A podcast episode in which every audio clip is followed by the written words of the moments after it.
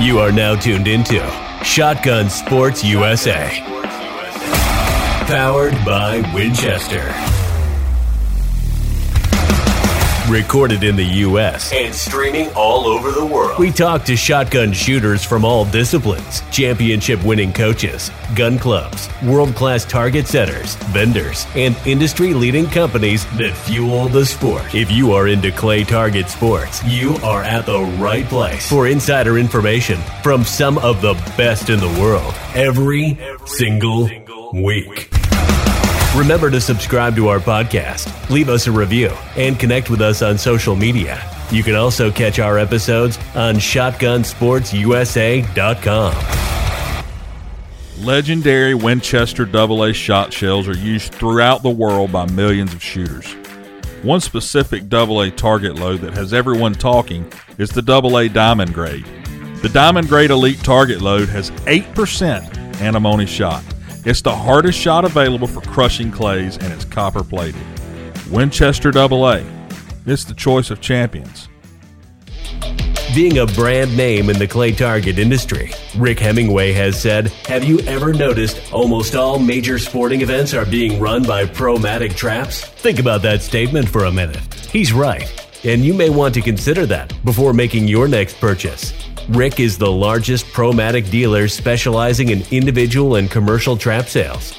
Rick provides skeet, trap, five stand, and sporting clays, designs, installs, and service. He also offers accessories such as solar panels, wireless release systems, as well as the hottest item on the market, the Claybot by Renair Products. Visit www.backwoodsquailclub.com or give him a call at 843 546 1466.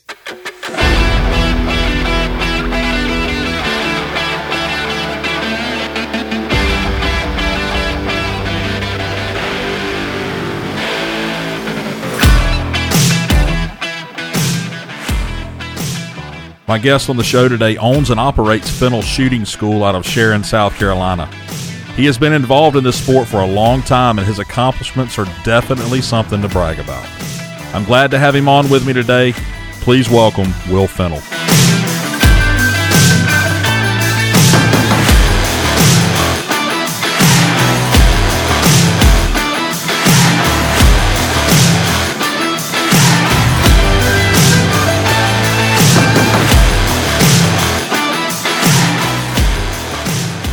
Will, what's up? Not much, buddy. Good to hear from you, man. Yeah, you know, I was going to call you a little earlier, but I figured you just got home from driving back from Nationals. I've been back a couple days, but it was a long trip, no doubt about it. how, how long does it take you to get from San Antonio back to your house? Well, I usually like this trip when I finished up Sunday evening. I drove uh, to Houston. I'd been teaching a week before at a West Side Sporting Place Mhm. or West Side Shooting Ground. Excuse me, they call it Sporting Ground. Um, so I, I had a room there at one of their one of their guest houses. So I just pile in there late uh, Sunday night, sleep a few hours, got up, and from west side of Houston in Katy, Texas, it was 15 and a half hours the rest of the way home. And west side's about three hours, three and a half hours from the gun club. So 18 and a half hours, 19 hours.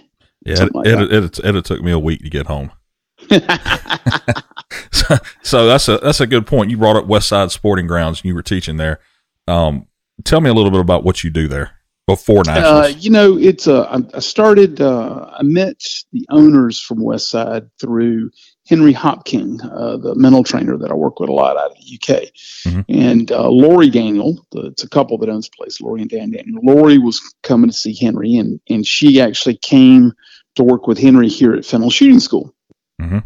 And while they were here, uh, she got a lesson from me, and we kind of hit it off. And I started coaching her a couple years ago. So they'd really been after me to come out there and teach at their club. And I, I'd been to West Side 10, 15, probably 15 or 20 years ago for some tournaments.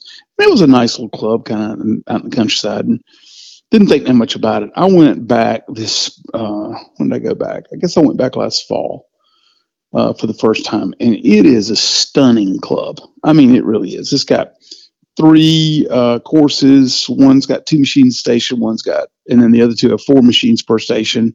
Couple five stands, big teaching area, 110 foot tower, uh, ring, all this cool stuff. So um, I've been starting to go out there and teach a bit and uh, put together something kind of fun for leading into nationals. Uh, it was myself there. Jim Greenwood rolled in uh, on his way to San Antonio and set up and, and, did pattern stocks fittings for a week while I was there. And then Dr. Rich Colo, uh, our eye guru, he was going to come to nationals for the first time, and he stopped in San in um, at Westside and did clinic there for a week. So all three of us were there at the same time.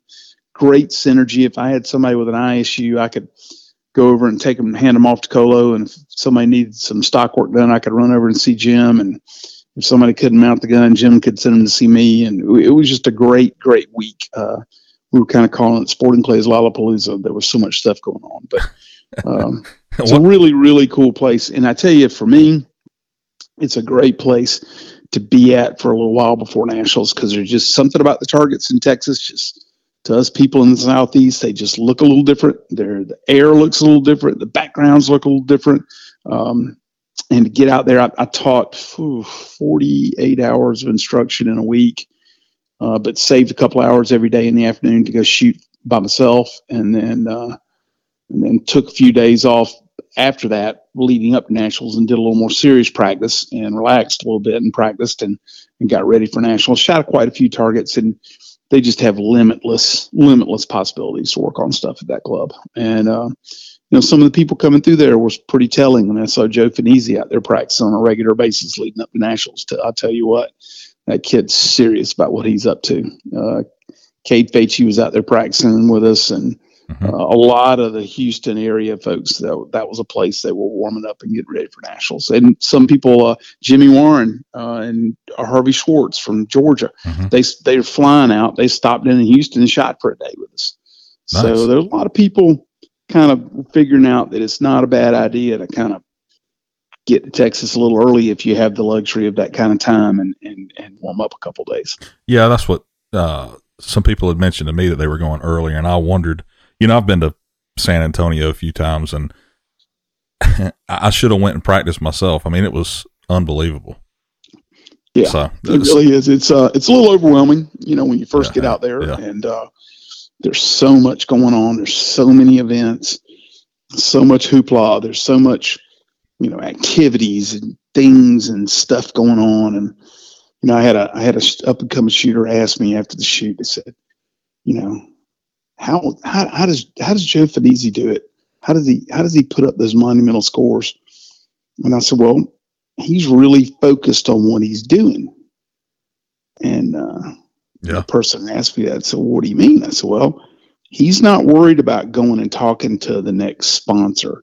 He's not worried about how much fun he's going to have at the at the pizza and beer party at the gun club afterwards. He's not worried about, um, you know, yeah.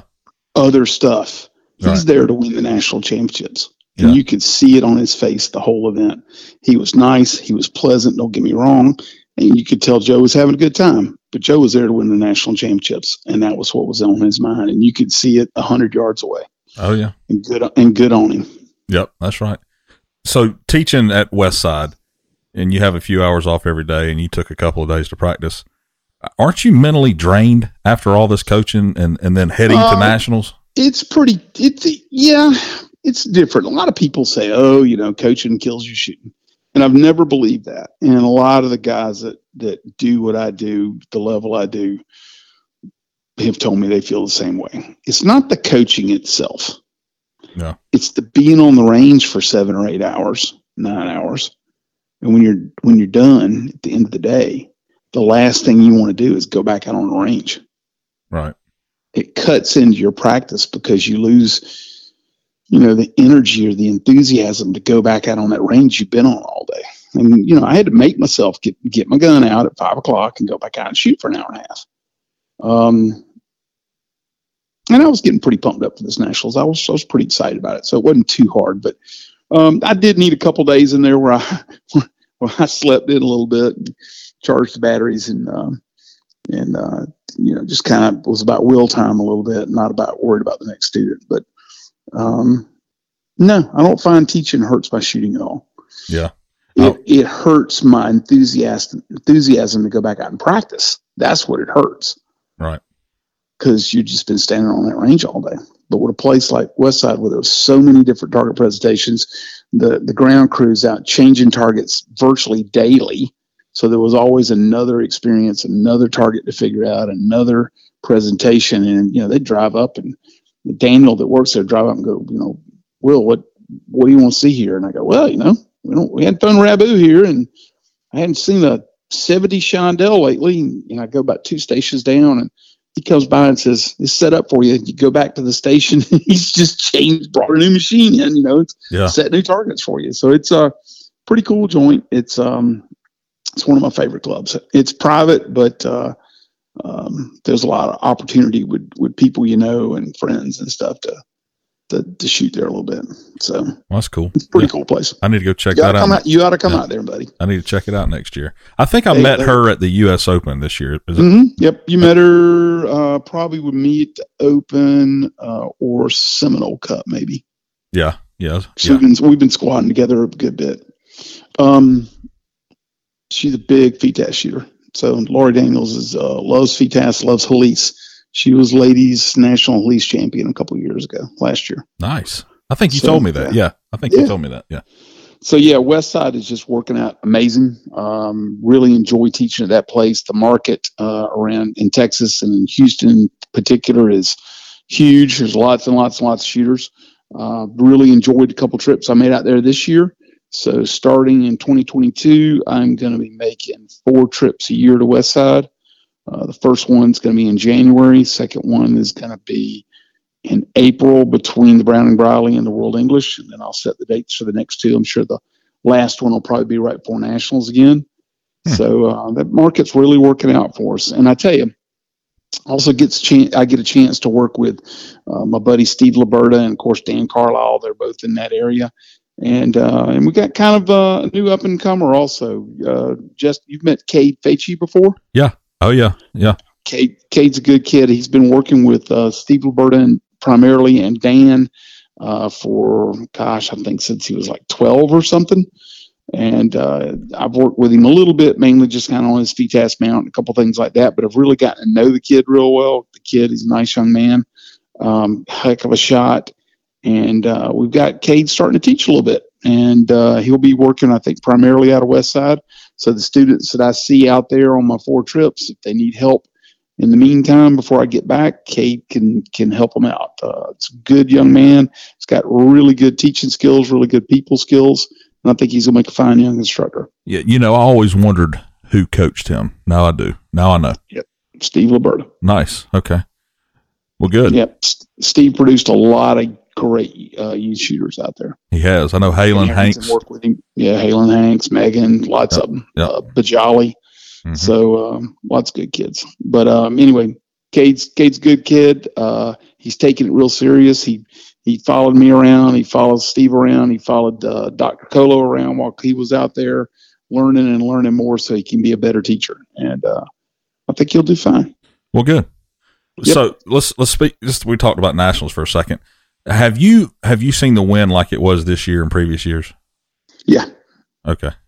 maybe not for as many days, but yeah. I mean, you know, it's Texas, man. Right.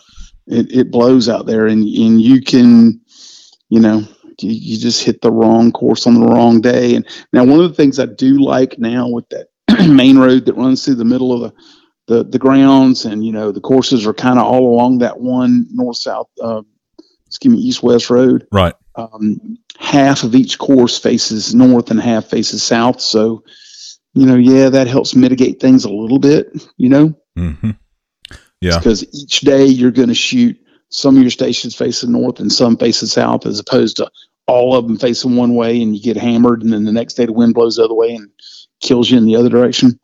Um, but that's just a that's a tough thing, and that's a that's a, uh, there's a lot of there's a lot of hurdles with nationals. It's a grind. It's a lot of you know the main event is 40 stations.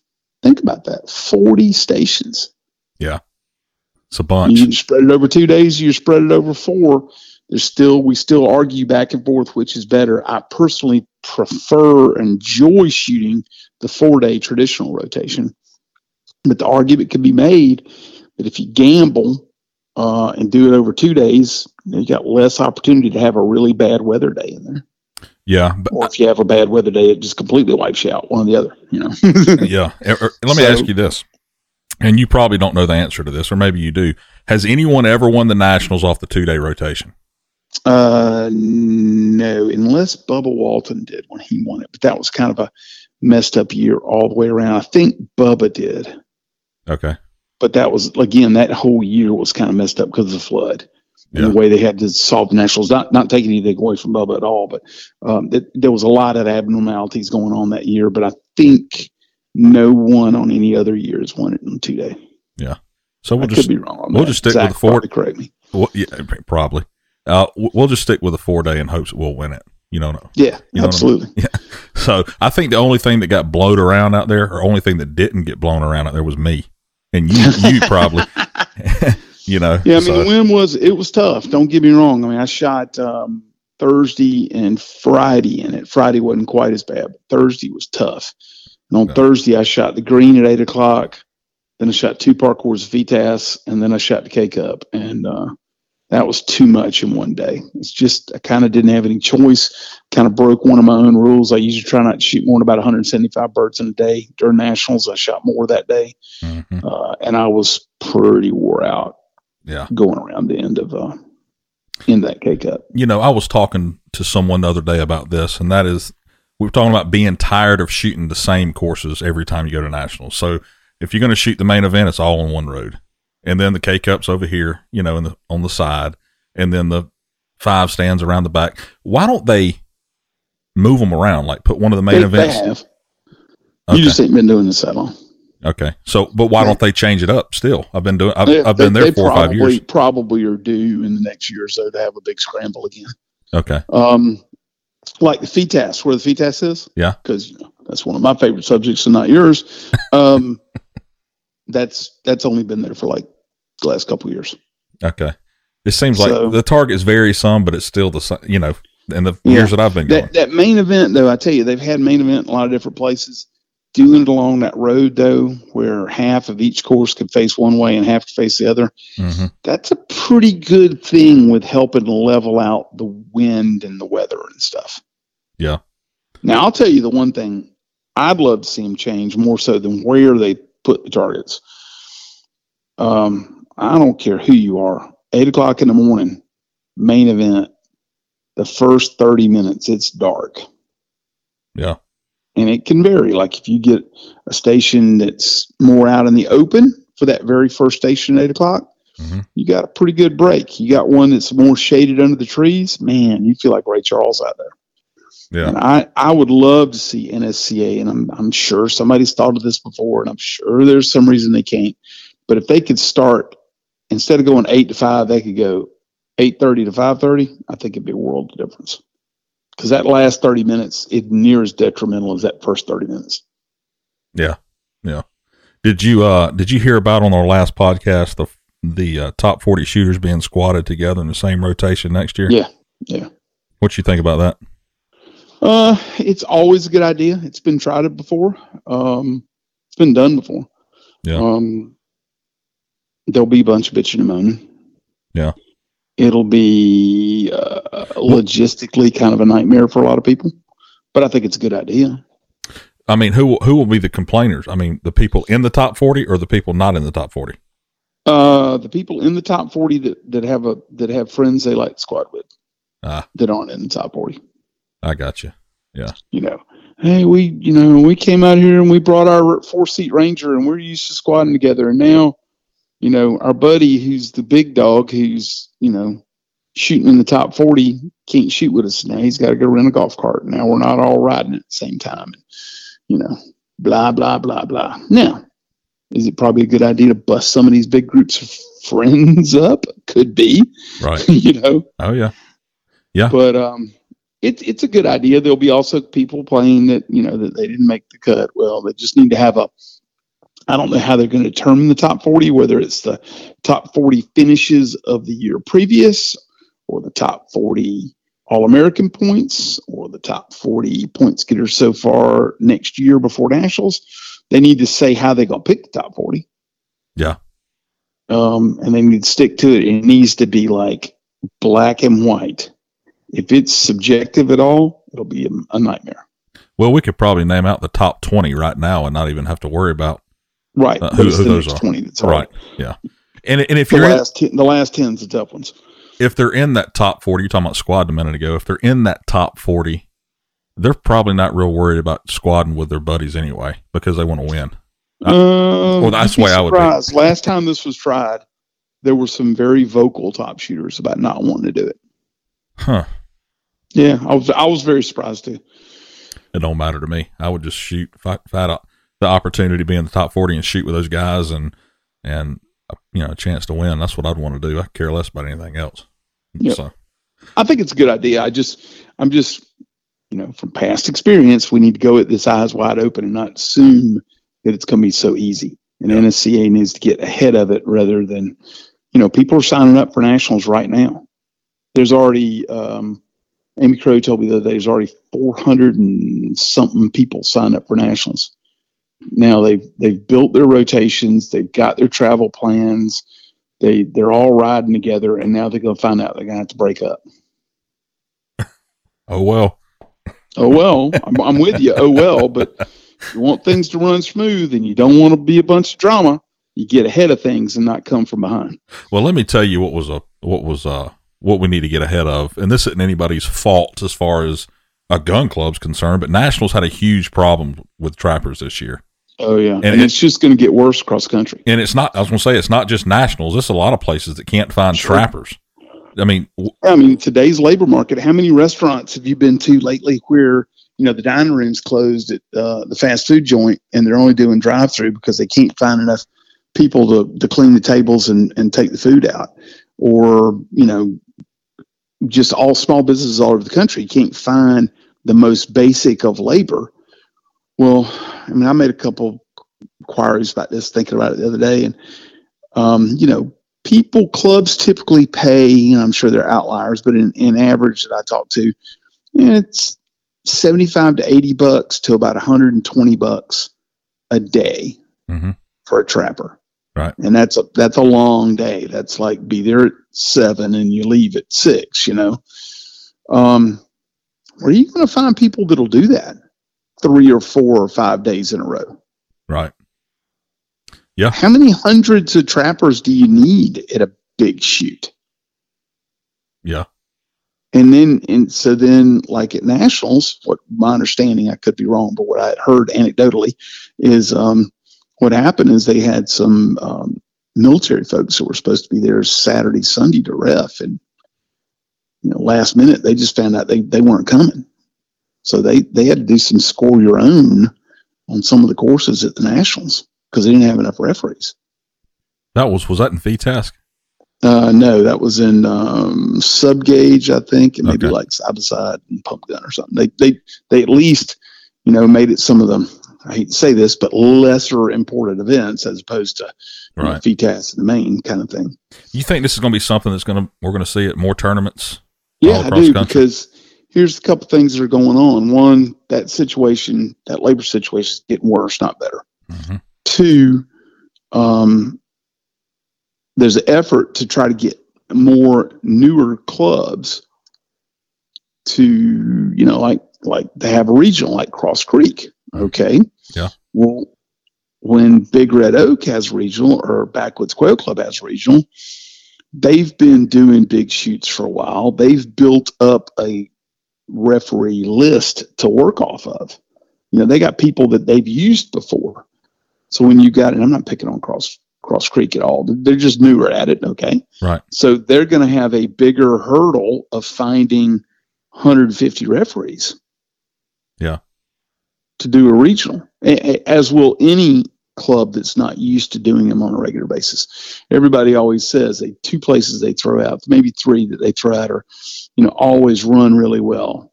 You know, that's uh, Backwoods Quail Club, uh, Northbrook, um, Big Red Oak, Forest City. Um, those places have been, been doing big shoots for a while. They have a they have a ready pool of people that have done this before that they can they can fill up their their referees because they've got people that have done it before. Well, if you hadn't really done one of these big shoots, you've never really cultivated a Mhm. hundred referees. You know. Yeah, that's right. Yeah, anyway, it's just going to be interesting to see how they handle it. I, I personally, I'd rather them see them have maybe a few less events and Yeah. do it do it well, and then start having, you know, score your own Yeah. sub gauge or or something like that. yeah, Um, you know, when it's a championship, there's a, there's a title that goes along with it, and it might be, you know, four ten super vet regional champion, but that means something. Right. And um, I think I think it at a at a feature event like that, there needs to be referees.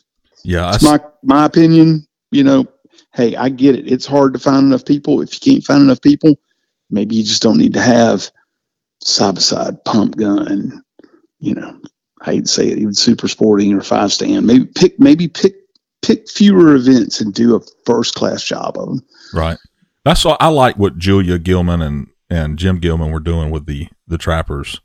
Um, you know, finding trappers for different shoots and did you, you know anything about that? Hmm.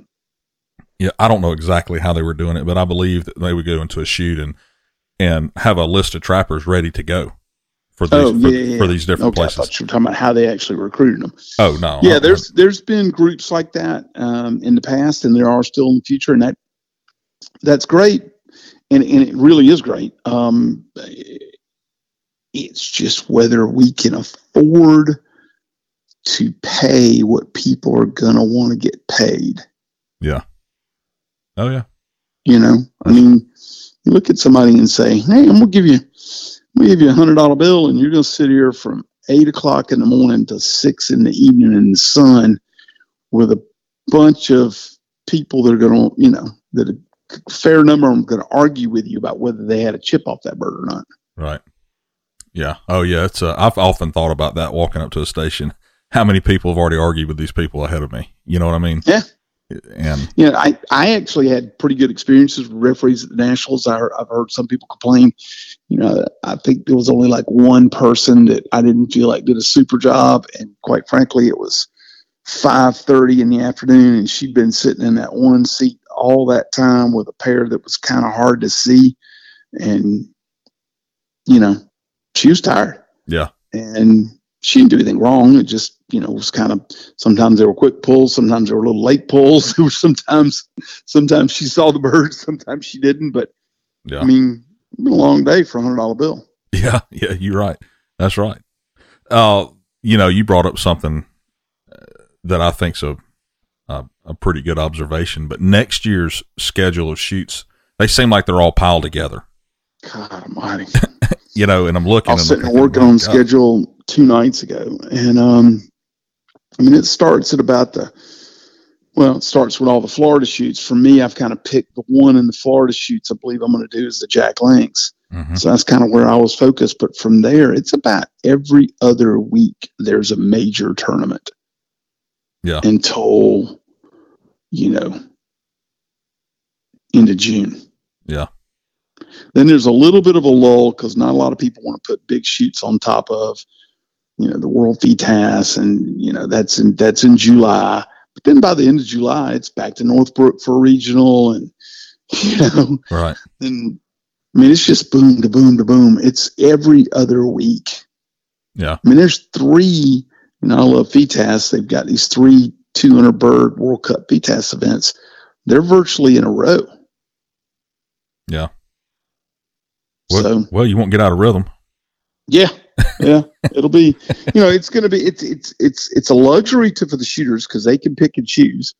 Um, there's shoots that I really want to go to. There's shoots I kind of feel like I need to go to, but you know, we're, we're, we're in a, we're in a buyer's market. There's more shoots than there are very few people on this circuit that can budget the time, much less the money, to go to the roster of major major big blast shoots in the United States.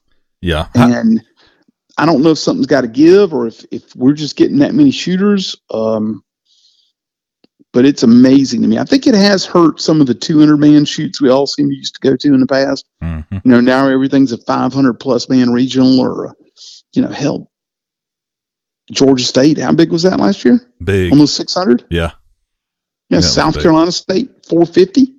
Mm-hmm. You know, What? Texas State. The Texas State is like the weekend after the World English. Yeah. So you go to the World. You go. I'm, I'm going to go out to Texas. Go to the Browning Briley, shoot the 200 bird FITASC event, teach over Easter at West Side, and then go shoot the um, World English Championship in San Antonio.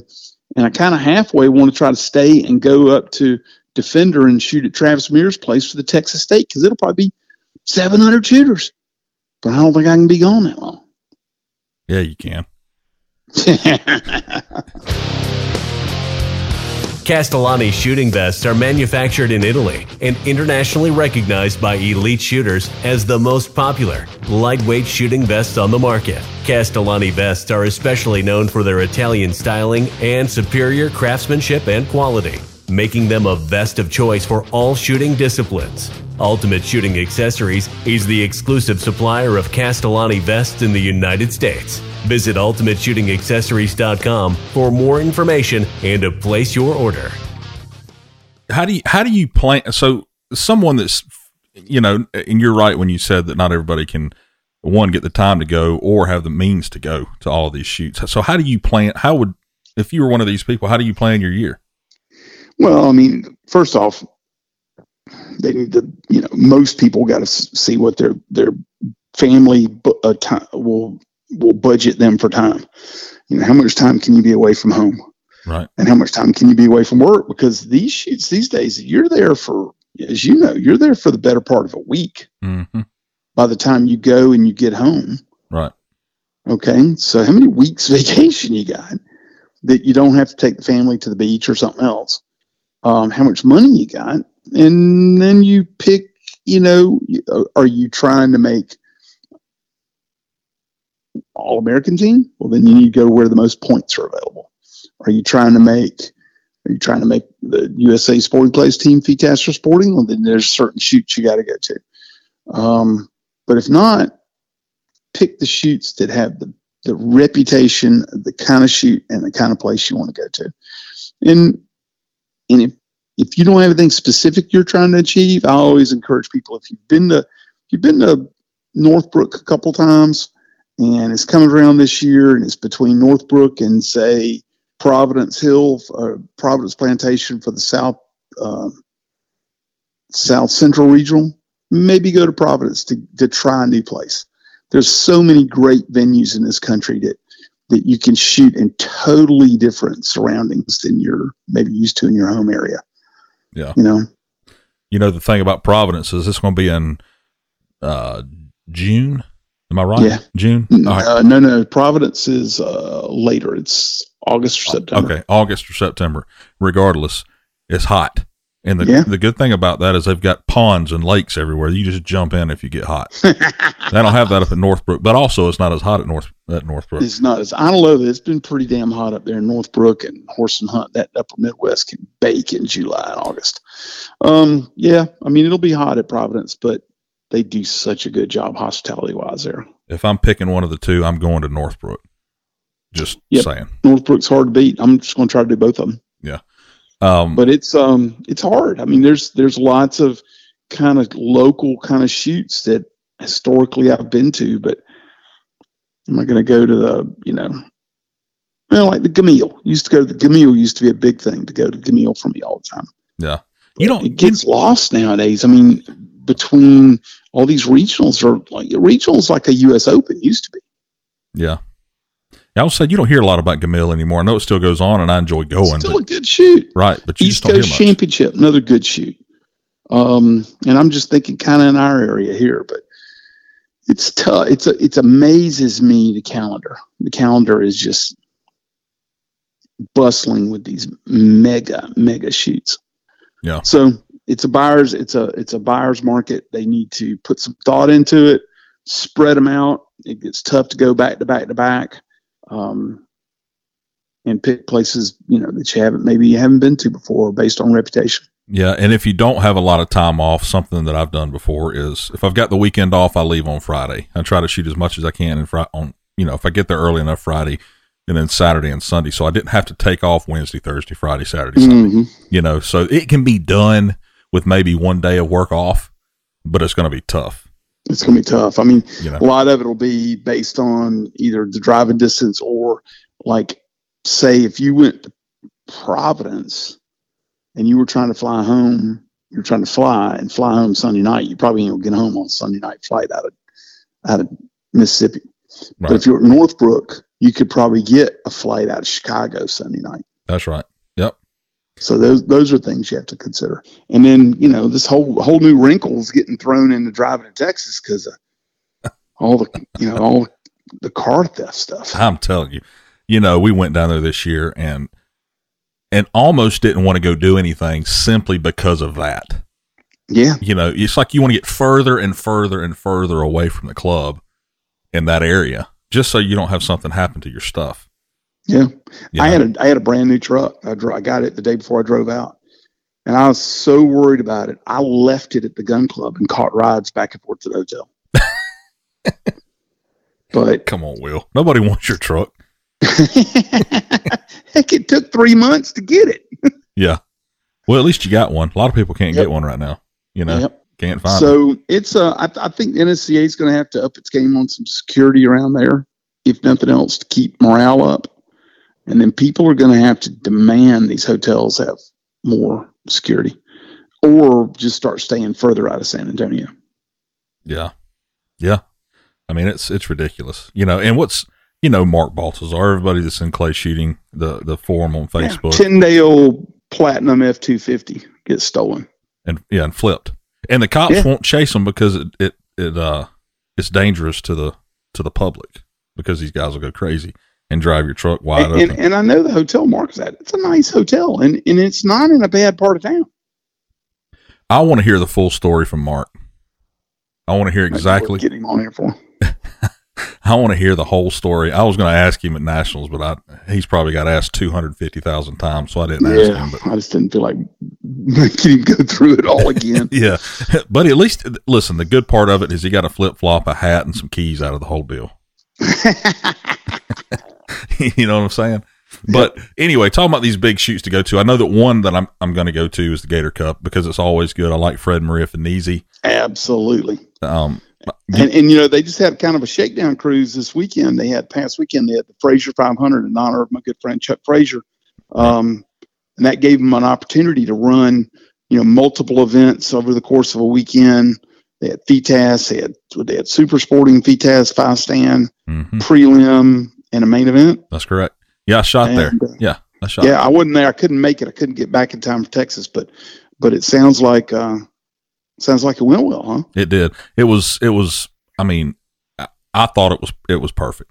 I mean the the the the people, the hospitality there is always great. Cody Matson, which you've talked you've talked about several times, he set some great targets, and you can ask anybody that was there that the targets were perfect. The they weren't too hard, they weren't too easy. The scores were in line with all the classes, and you know I've heard several people talking about how much fun they had. and I'll tell you, um, I'm glad to hear that. And and I'll I'll tell you something. A lot of people don't take into account. M- Matt or Anthony will tell you this in a heartbeat. Setting targets in the fall of the year in trees in the woods, which is Cherokee roses, heavily wooded, hmm is tough. It it's is. really tough because you got light coming in at a low angle through those trees, and you got more bad background and more stroby light than ever before. And for him to, for you to say that about the targets in those conditions, uh, that means he really put in some work. Well, you know, there was I think there was 15 stations on each course. Okay. And I shot both courses.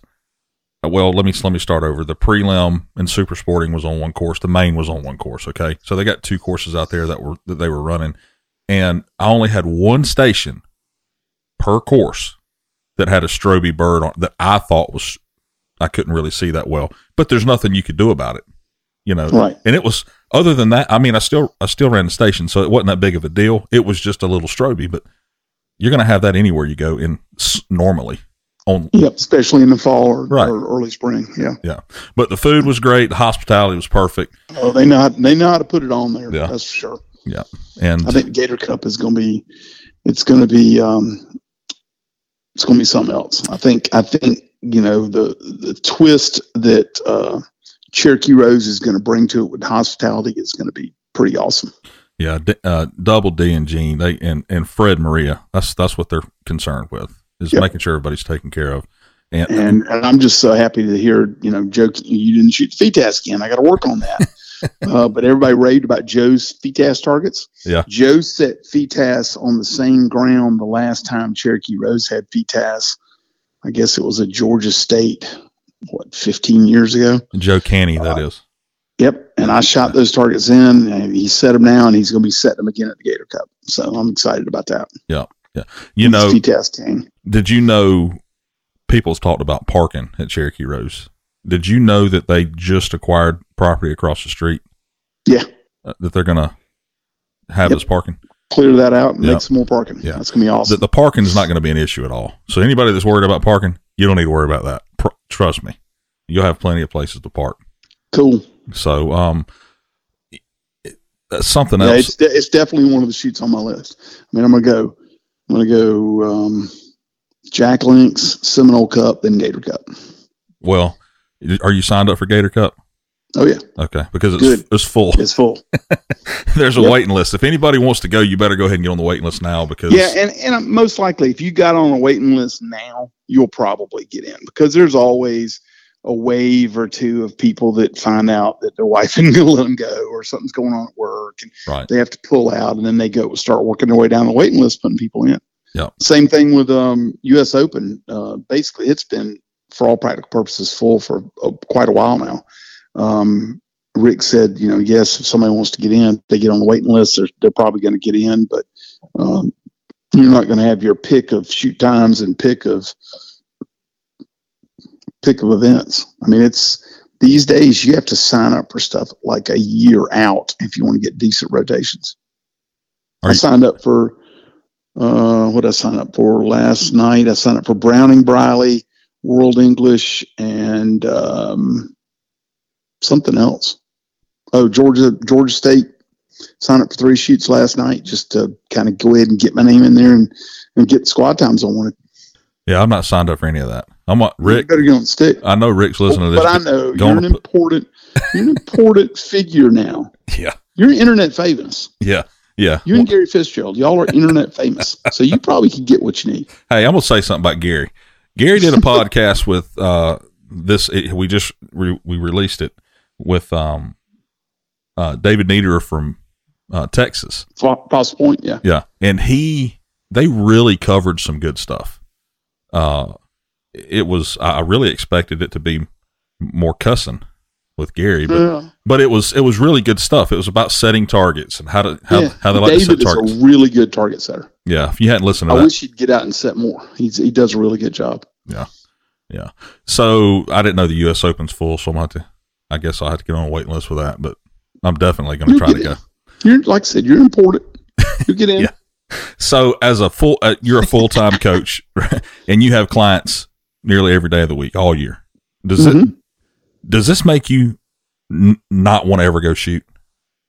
No, like I kind of talked about when we were talking about leading up to nationals. Um, I still love shooting. I really love competing. I do have to kind of schedule in time for myself to practice because, like I said, it, it's really hard after being on the range eight hours.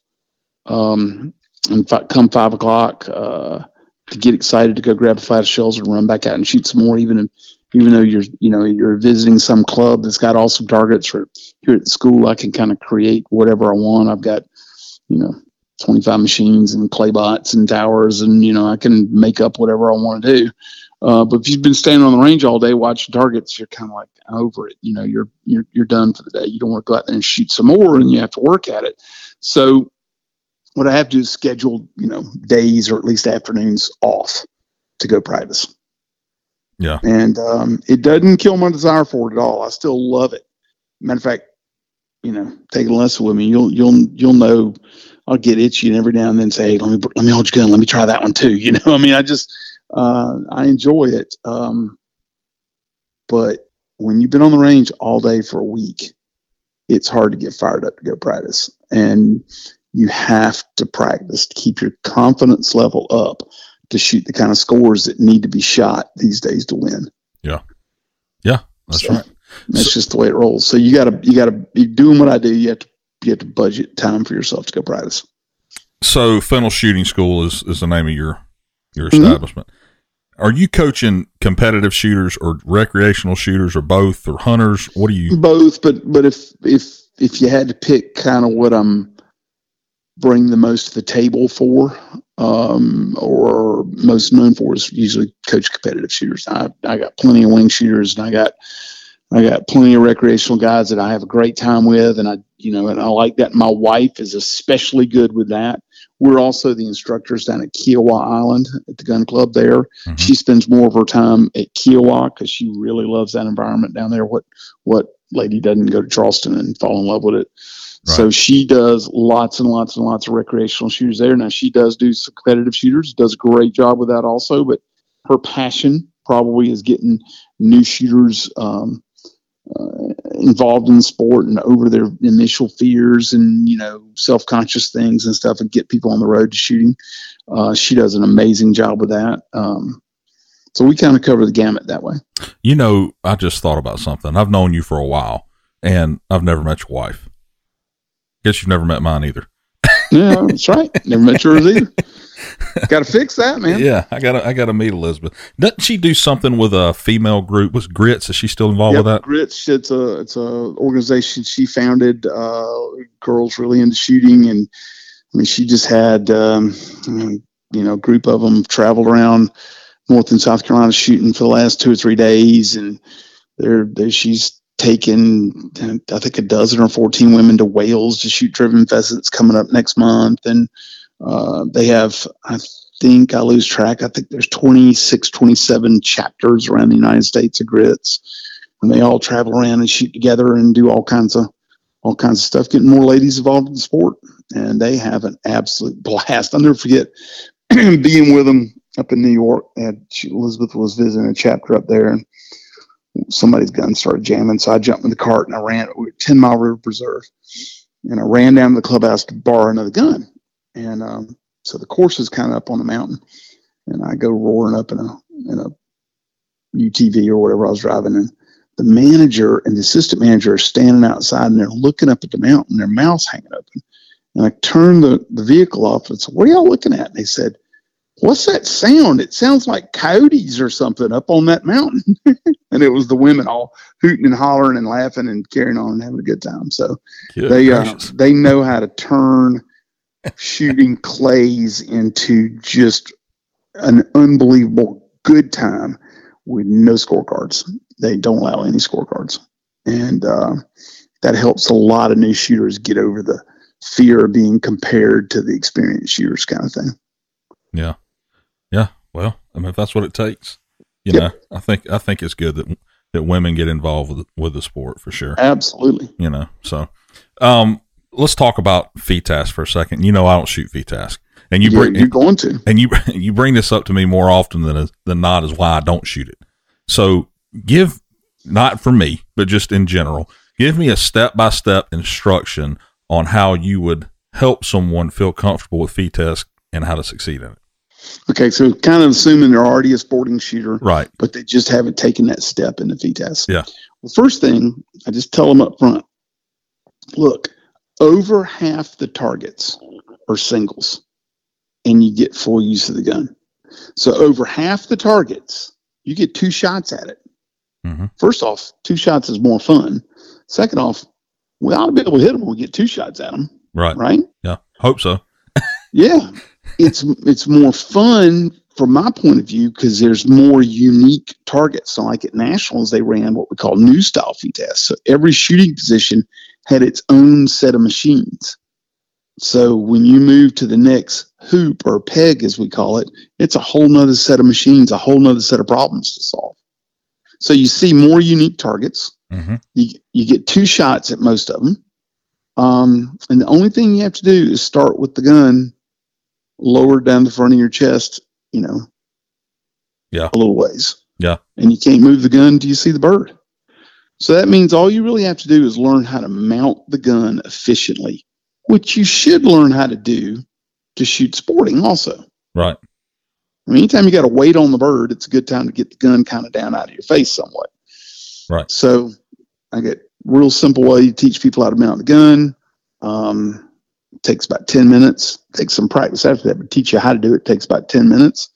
And after that, you're off to the international version of sporting clays.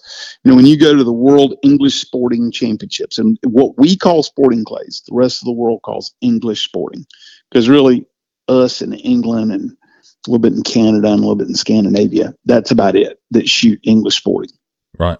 So you go to the World English Sporting Championship, and there's maybe four teams, four national teams, five maybe.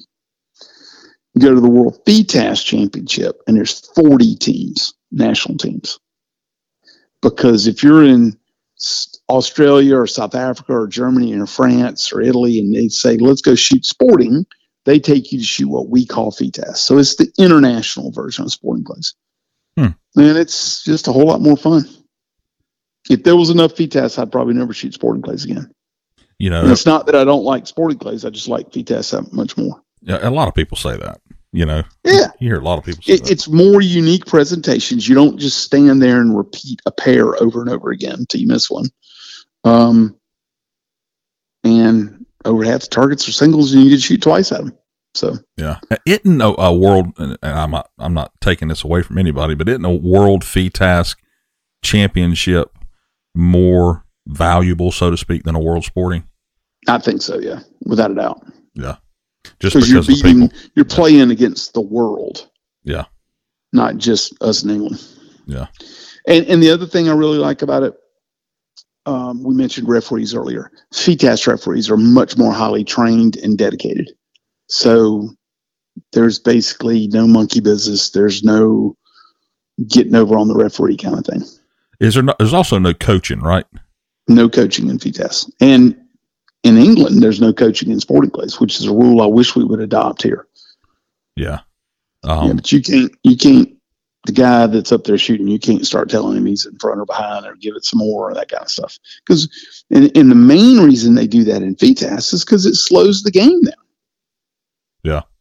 It's not so much about the value of the coaching you would be giving, it's the fact that you slow the game down. So when they have a world FITASC or a European FITASC championship, big, big shoot, um, you're limited to 15 seconds well, in any FITASC event. You're limited to 15 seconds between shooting at one bird and calling for the next.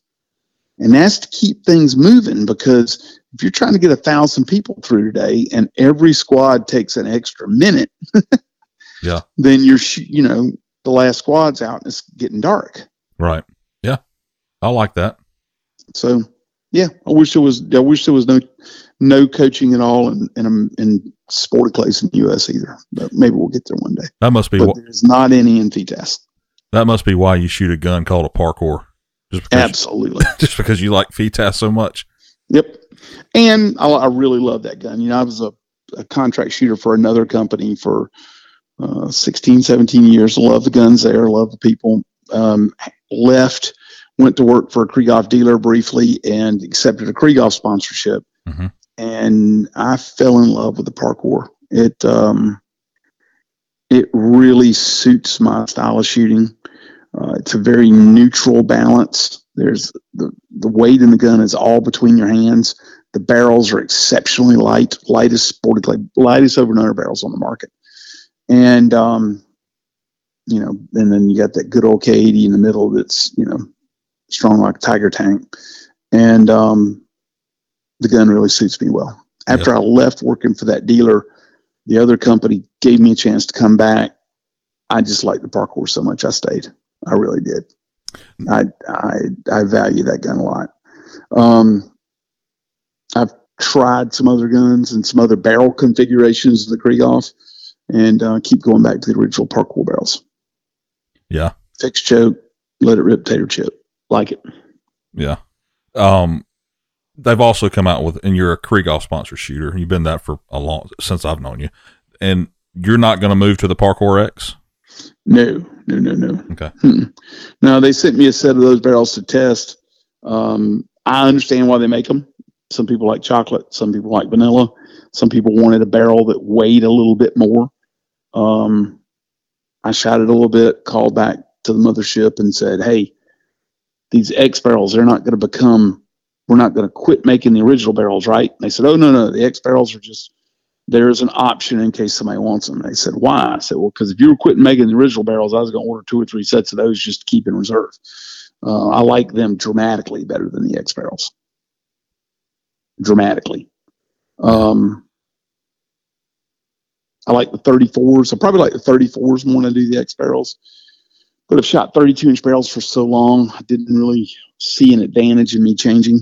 Um, I, I really like the Parcours barrels just the way they are. The only thing I did, the set that I shoot currently, I ordered it in advance and ordered the chokes the way I wanted. I ordered it uh, German IMOD in both barrels. So it makes about 30 thousandths in both barrels. Good gracious. Well, and because of that, I do, you know, I shoot Fiocchi and I do make good use of Fiocchi spreader loads occasionally. Yeah. Uh, not a lot, but occasionally I probably used over the course of the whole nationals. I might have used, you know, all the stuff I shot. I probably used two boxes of them. Yeah. But they give out of my fixed choke gun, they give a 36 inch pattern, 34 inch pattern at 20 yards. So it's kind of like having a cylinder choke in your pocket. Yeah, nice. I could yep. I could use that sometime. I'll just take my choke out and go with it. Yeah, if I if my gun had screw chokes, that's what I do too, or just put a cylinder in. Yeah. But since mine's fixed choke, this just gives me an option of having a wide open pattern when I need it. Yeah, that's a pretty big pattern to have it coming out of an IMOD it's, it's barrel. essentially the same as a cylinder choke pattern. Yeah, yeah. All right, so I'm going to venture off to say that you're now, and then the one other addition to my gun is it's is stocked by the best. It's stocked by Jim Greenwood. So, well, let's talk about that for a second. I Jim finished my stock. I don't know when it was, a few few months back, and I absolutely love that stock. That that my gun. It's un. It fits unbelievably. The recoil, just everything. It makes everything easier, doesn't it? I'm telling you. And once you get it like you want it, or you know, I can you can tell a difference for sure. Mm-hmm. And that's he did a great job on it. I mean, absolutely amazing job. And I can't thank him enough for doing it. I, I had a, I had a, a friend who's a very very accomplished shooter, and uh, he always had you know the typical adjustable comb and you know spacers in the back under the recoil pad and all that kind of stuff. And mm-hmm. he always made it work. I mean, he's like I said, he's a very accomplished shooter, and um, he asked me what I thought about doing a stock with Jim, and I said, you know, well, after after you've done it, you kind of can't imagine shooting any other way. So he did the pattern stock process, and he called me up. He said, "You sob." I said, "What do you mean?" He said, "You didn't tell me how much better this was." He said, "I said, let me guess. You're used to mounting the gun and then kind of snuggling into the stock and then going after the target." And now you don't have to do that, right? He said, absolutely. Now the gun just comes up and I go after the target. Yeah. That's right. Because it just all falls into place when it fits you right. Yeah, you don't have to do all that checking. Yep. You know, it's, it's all that goes away. Um, I, I'm going to say that your biggest win lately is probably the 2020 Senior World FITASC Championship. Yep. You won that. Yep. You also this year finished fourth in Veterans at Nationals and in the main and FITASC. Mm-hmm. So, so what's next for you? What's what's your goals now? Big World FITASC next year, Italy. Come on. You ready? I need you to go with me. oh, you're asking me to go with you. Yeah. I'd like to go over there. I'd like to go there. I'd like to go to the truck stop food is good in Italy. What? I said the truck stop food is good in Italy. Plus, you can't be world champion unless you go to the world championship. So you know you got to go. Well, I would like to go. Just uh, is that the place that does or does not have air conditioning? Uh, you always want to check and make sure your hotel does. Yeah, if they don't, but, you can forget it. Yeah, yeah, it's pretty it's pretty toasty in Italy that time of year. Yeah, they better have air. Gotta go, man. They'll probably, I bet, unless COVID really flares up again or something. You know, typically, I think the last time it was in Italy, we probably had 80 Americans go. Nice. Yeah. Just get me a room wherever you go. Just got to go with the team. Yeah, well, I go with the team. That's yeah. fine. I'll go over there with them. So, but uh, well, I, have had. I mean, that's that's you know that's the big shoot of the year every year for me is the World FITASC.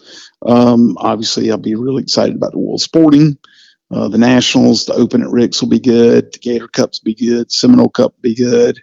Uh, Georgia State, really excited about that.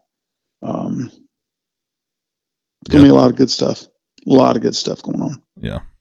Well, listen, I've had a good time talking to you. I think this was actually a pretty good old conversation. Yeah, man. You know what I mean? Um, where are you going to be next? I mean, it's the end of the year, but where are you going to be next? What's your you going to stay at the house, Well, cool uh, out for a little while? Uh, well, I got Greenwood coming in uh, Thanksgiving, and we do nine days of pattern stocks and teaching here. Um, I think I'll, I think you may be the only private club that has Jim Greenwood come. Am I right or wrong? when I say that? um, well, he came to Westside with us. That's another private club, but he kind of Yeah. kind of did that with me. So, Yeah, I'm talking about with you Yeah. though. yep, he'd come spring and fall here. You know, we started that. You know, Jim had that that tragedy when his when his um when his place burned down. Right. And I immediately invited him out here and said, "Hey, you get here, I'll get you full. We'll st- we'll get that cash flow going again." Yeah. And so we've been he's been coming in spring and fall every year here now since since that happened. Yeah. And we have a good time. I mean, I'm, you know, look, everybody comes in, they do their stock with Jim, they spend the night. They usually do a lesson with me the next day with their new stock. So it's you know it's good for my good for my teaching business, but also I work with Jim on you know, I watch him and ask questions and go in and help and do with all the fittings and all the pattern stocks. And I'll learn more and more and more for myself about fitting. Yeah. He's the man. I do a lot of gun fitting, but he does my gun fitting. Yeah, he's definitely very smart with it. Um, Yep. and, and for people listening that don't know, I'm sure you, if you're in this sport, you had to have heard of Jim Greenwood. And if you know, he's very busy and he's out of Kansas. So if you're on the East Coast, uh, and he's coming to Will's place, he's normally booked, but you might want to check. And, yeah, uh, he's he's he, we're definitely full right now with a waiting list. okay. But you can check for next spring. Yeah. Um, yeah, just give me give me a call. I'll put you on the list to notify for next spring. Uh, we may do the. I'm trying to con him in to go with me to West Side uh, again next spring between um, the Browning Briley and the World English. Mhm. So that might be an opportunity. I don't even confirm yet, but I figured if I throw this out on the internet, it might force Jim's hand in doing it. Uh, so um, he's um, he's in demand. He's very much in demand. Yeah. You know, with Jim, you do a pattern stock first, and that's what he does when he's at my place. You do a pattern stock. no Bondo. And, um, he does it all out of wood. does it all out of wood. Very rarely does he ever have to do any bondo. And usually the times he's had to do bondo is when somebody's insisted he do something that he didn't want to do, and then he has to go put it back. yeah. Yeah. But um, no, he's amazing. He's super talented. You know, he's a hell of a good shot too. He is. You know, he is. And that, that's surprising. And it's not, it's surprising. I say it's surprising because he's always working and he don't have time to shoot. But Jared, his boy, he can run he's with the really tearing it up. He, he can run with the best of them. I mean, they're, they're, absolutely. they're both really good. Um, also you have Dan Carlisle come into your place for people that don't know about that. Tell them Yep. about that. Yep. Dan comes uh, again twice a year. We do a joint clinic like he and I used to do in the old days. Dan, when I first started shooting, Dan actually lived in South Carolina. That's where we got to be buddies. And he's the one that got me started shooting and then got me started teaching.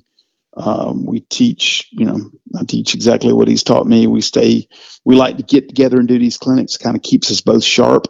Mhm. Um, so probably sometime next year. I haven't set the date yet. Probably be in April or something. He'll come in for a week. We'll take groups of six people for the day. Uh, they'll alternate working between Dan and I over the over the course of the day, uh, and we'll we'll do 10, 11 days of that straight, and then we'll do it again in the fall. Yeah. So that's uh, that's always a hit. It always sells out. We always try to get you over here, and you always come up with some reason why you can't make it. And um, so we have to talk to you on the phone. Otherwise, you could come here and we could record a podcast in person. Yeah. That'd be Uh, good. That's a good idea. Do that. Get Dr. Colo in occasionally. I'll try to do that some more this year. Henry. We, we kind of try to keep things going here around the school. The school's a, a private teaching setting. It's not a public course. And so it's kind of tailor made for that kind of stuff. Yeah. You also have Henry come in sometimes if he can get here. Yep. Hopefully, we're going to get Henry back because uh, the UK is opening back up. Hopefully, Henry's going to be here in the spring. Yeah. Don't know yet for sure, but that's what we're working on. And uh, he is an amazing dude. You will definitely need to come meet him face to face when he comes over, buddy. Yeah. He might be able to read my thoughts. Uh, no, it's kind of a blank screen that like that. Would be. so let's delve a little deeper. I might have to get a Ouija board out to get to you. Tell people how to find you and find out how to keep up with all this stuff. Uh, obviously, social media, uh, Facebook, uh, Fennell Shooting School on Facebook and Instagram. Um, www.fennelshootings.com is the website. Uh, and I'm in most all the major shoots. Look me up. There you go, Will Fennell. Thank you for coming on, man. I appreciate your time. No problem, buddy. Anytime. It's like the old days. All right. We'll see you, Will. All right. Talk to you soon.